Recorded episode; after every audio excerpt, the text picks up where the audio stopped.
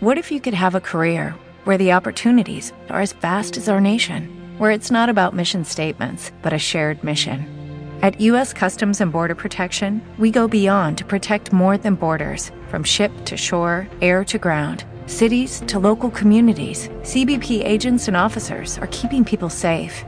Join U.S. Customs and Border Protection and go beyond for something far greater than yourself.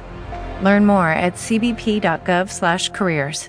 Hello, it is Ryan, and we could all use an extra bright spot in our day, couldn't we? Just to make up for things like sitting in traffic, doing the dishes, counting your steps, you know, all the mundane stuff. That is why I'm such a big fan of Chumba Casino. Chumba Casino has all your favorite social casino style games that you can play for free anytime, anywhere with daily bonuses. That should brighten your day a little. Actually, a lot. So sign up now at chumbacasino.com. That's chumbacasino.com. No purchase necessary. VGW Group. Void were prohibited by law. See terms and conditions. 18 plus.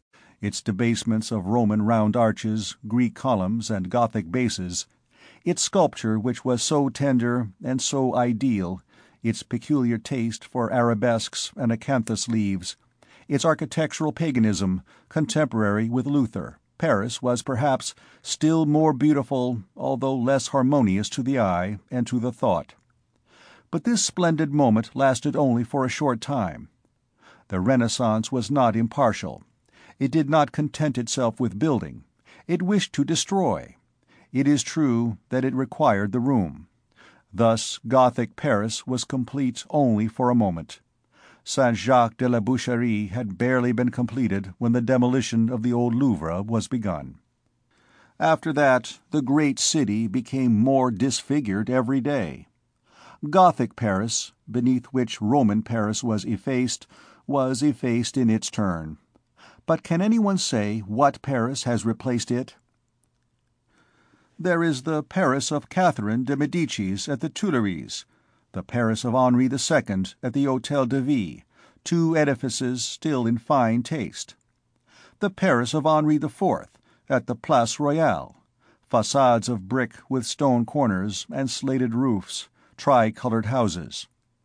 The Paris of Louis XIII at the Val de Grace, a crushed and squat architecture, with vaults like basket handles, and something indescribably pot-bellied in the column and thick-set in the dome.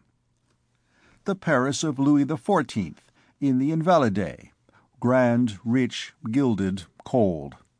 The Paris of Louis XV in Saint Sulpice, volutes, knots of ribbon, clouds, vermicelli, and chicory leaves, all in stone.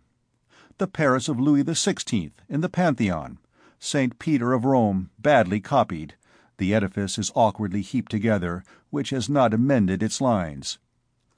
The Paris of the Republic in the School of Medicine, a poor Greek and Roman taste, which resembles the Colosseum or the Parthenon as the constitution of the year three resembles the laws of Minos. It is called in architecture the Messidor taste. The Paris of Napoleon in the Place Vendôme. This one is sublime, a column of bronze made of cannons. The Paris of the Restoration at the Bourse. A very white colonnade supporting a very smooth frieze. The whole is square and cost twenty millions. To each of these characteristic monuments there is attached by a similarity of taste, fashion, and attitude a certain number of houses, scattered about in different quarters, and which the eyes of the connoisseur easily distinguishes and furnishes with a date. When one knows how to look, one finds the spirit of a century, and the physiognomy of a king, even in the knocker on a door. The Paris of the present day has, then, no general physiognomy. It is a collection of specimens of many centuries, and the finest have disappeared. The capital grows only in houses, and what houses! At the rate at which Paris is now proceeding, it will renew itself every fifty years. Thus the historical significance of its architecture is being effaced every day. Monuments are becoming rarer and rarer, and one seems to see them gradually engulfed by the flood of houses. Our fathers had a Paris of stone; our sons will have one of plaster. So far as the modern monuments of New Paris are concerned, we would gladly be excused from mentioning them. It is not that we do not admire them as they deserve. The Saint Genevieve of Monsieur Soufflot is certainly the finest Savoy cake that has ever been made in stone. The Palace of the Legion of Honor is also a very distinguished bit of pastry. The dome of the Wheat Market is an English jockey cap on a grand scale. The towers of Saint Sulpice are two huge clarinets, and the form is as good as any other. The telegraph, contorted and grimacing, forms an admirable accident upon their roofs. St. Roch has a door which, for magnificence, is comparable only to that of St. Thomas d'Aquin. It has also a crucifixion in high relief in a cellar, with a sun of gilded wood. These things are fairly marvellous. The lantern of the labyrinth of the Jardin des Plantes is also very ingenious. As for the Palace of the Bourse, which is Greek as to its colonnade, Roman in the round arches of its doors and windows, of the Renaissance by virtue of its flattened vault, it is indubitably a very correct and very pure monument. The proof is that it is crowned with an attic, such as was never seen in Athens, a beautiful, straight line, gracefully broken here and there by stovepipes. Let us add that if it is according to rule that the architecture of a building should be adapted to its purpose in such a manner that this purpose shall be immediately apparent from the mere aspect of the building, one cannot be too much amazed at a structure which might be indifferently the palace of a king, a chamber of communes, a town hall, a college, a riding school, an academy, a warehouse, a courthouse, a museum, a barracks, a sepulchre, a temple, or a theatre. However, it is an exchange. An edifice ought to be, moreover, suitable to the climate. This one is evidently constructed expressly for our cold and rainy skies. It has a roof almost as flat as roofs in the East, which involves sweeping the roof in winter when it snows, and of course roofs are made to be swept. As for its purpose, of which we just spoke, it fulfills it to a marvel. It is a bourse in France as it would have been a temple in Greece. It is true that the architect was at a good deal of trouble to conceal the clock face, which would have destroyed the purity of the fine lines of the facade, but on the other hand we have that colonnade which circles round the edifice and under which, on days of high religious ceremony, the theories of the stockbrokers and the courtiers of the commerce can be developed so majestically. These are very superb structures. Let us add a quantity of fine, amusing, and varied streets, like the Rue de Rivoli, and I do not despair of Paris presenting to the eye, when viewed from a balloon, that richness of line, that opulence of detail, that diversity of aspect, that grandiose something in the simple and unexpected in the beautiful, which characterizes a checkerboard. However admirable as the Paris of today may seem to you, reconstruct the Paris of the fifteenth century, call it up before you in thought, look at that sky athwart that surprising forest of spires, towers, and belfries, spread out in the center of the city, tear away at the point of the islands, fold at the arches of the bridges, the Seine, with its broad green and yellow expanses, more variable than the skin of a serpent. Project clearly against an azure horizon the Gothic profile of this ancient Paris. Make its contour float in a winter's mist which clings to its numerous chimneys. Drown it in profound night and watch the odd play of lights and shadows in that sombre labyrinth of edifices cast upon it a ray of light which shall vaguely outline it and cause to emerge from the fog the great heads of the towers.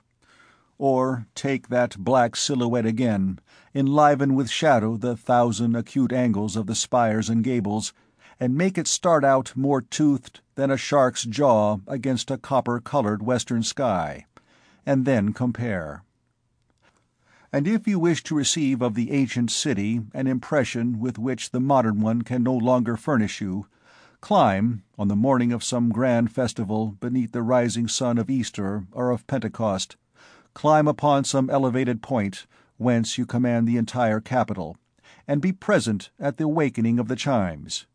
Behold, at a signal given from heaven, for it is the sun which gives it, all those churches quiver simultaneously.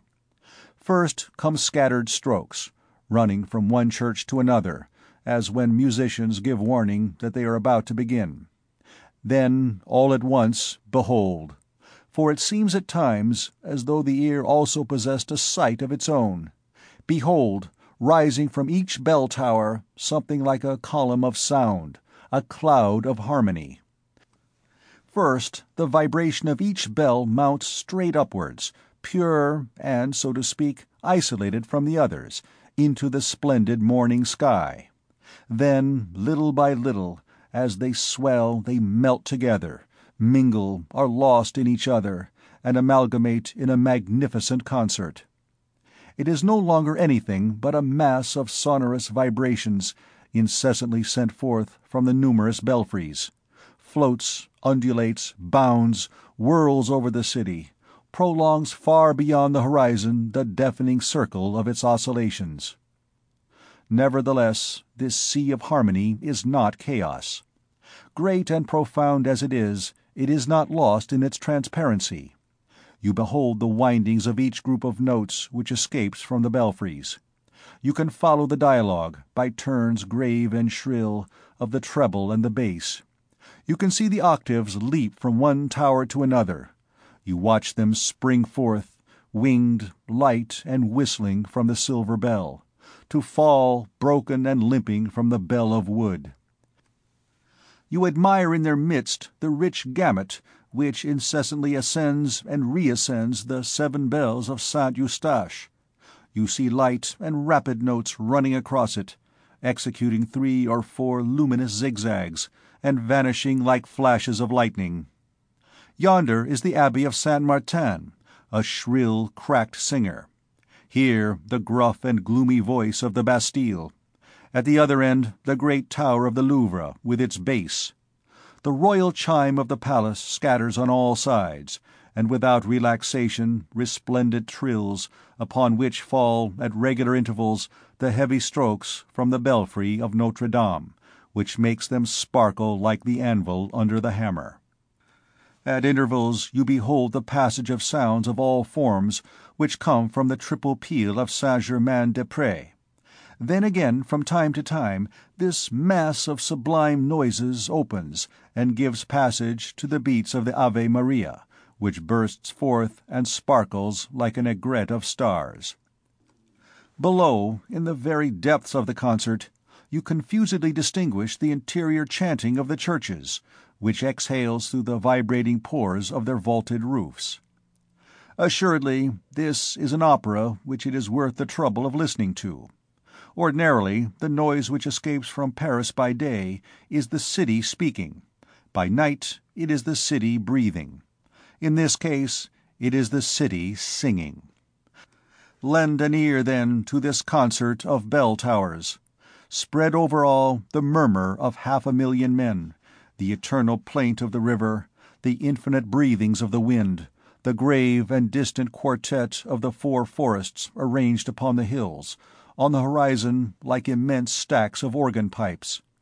Extinguish, as in a half shade, all that is too hoarse and too shrill about the centre chime, and say whether you know anything in the world more rich and joyful, more golden, more dazzling, than this tumult of bells and chimes than this furnace of music, than these ten thousand brazen voices chanting simultaneously in the flutes of stone, three hundred feet high, than this city which is no longer anything but an orchestra, than this symphony which produces the noise of a tempest.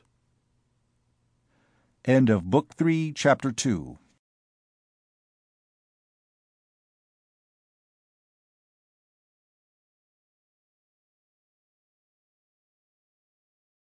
With Lucky Land slots, you can get lucky just about anywhere. Dearly beloved, we are gathered here today to. Has anyone seen the bride and groom? Sorry, sorry, we're here. We were getting lucky in the limo and we lost track of time. No, Lucky Land Casino, with cash prizes that add up quicker than a guest registry. In that case, I pronounce you lucky. Play for free at LuckyLandSlots.com. Daily bonuses are waiting. No purchase necessary. Void where prohibited by law. 18 plus. Terms and conditions apply. See website for details.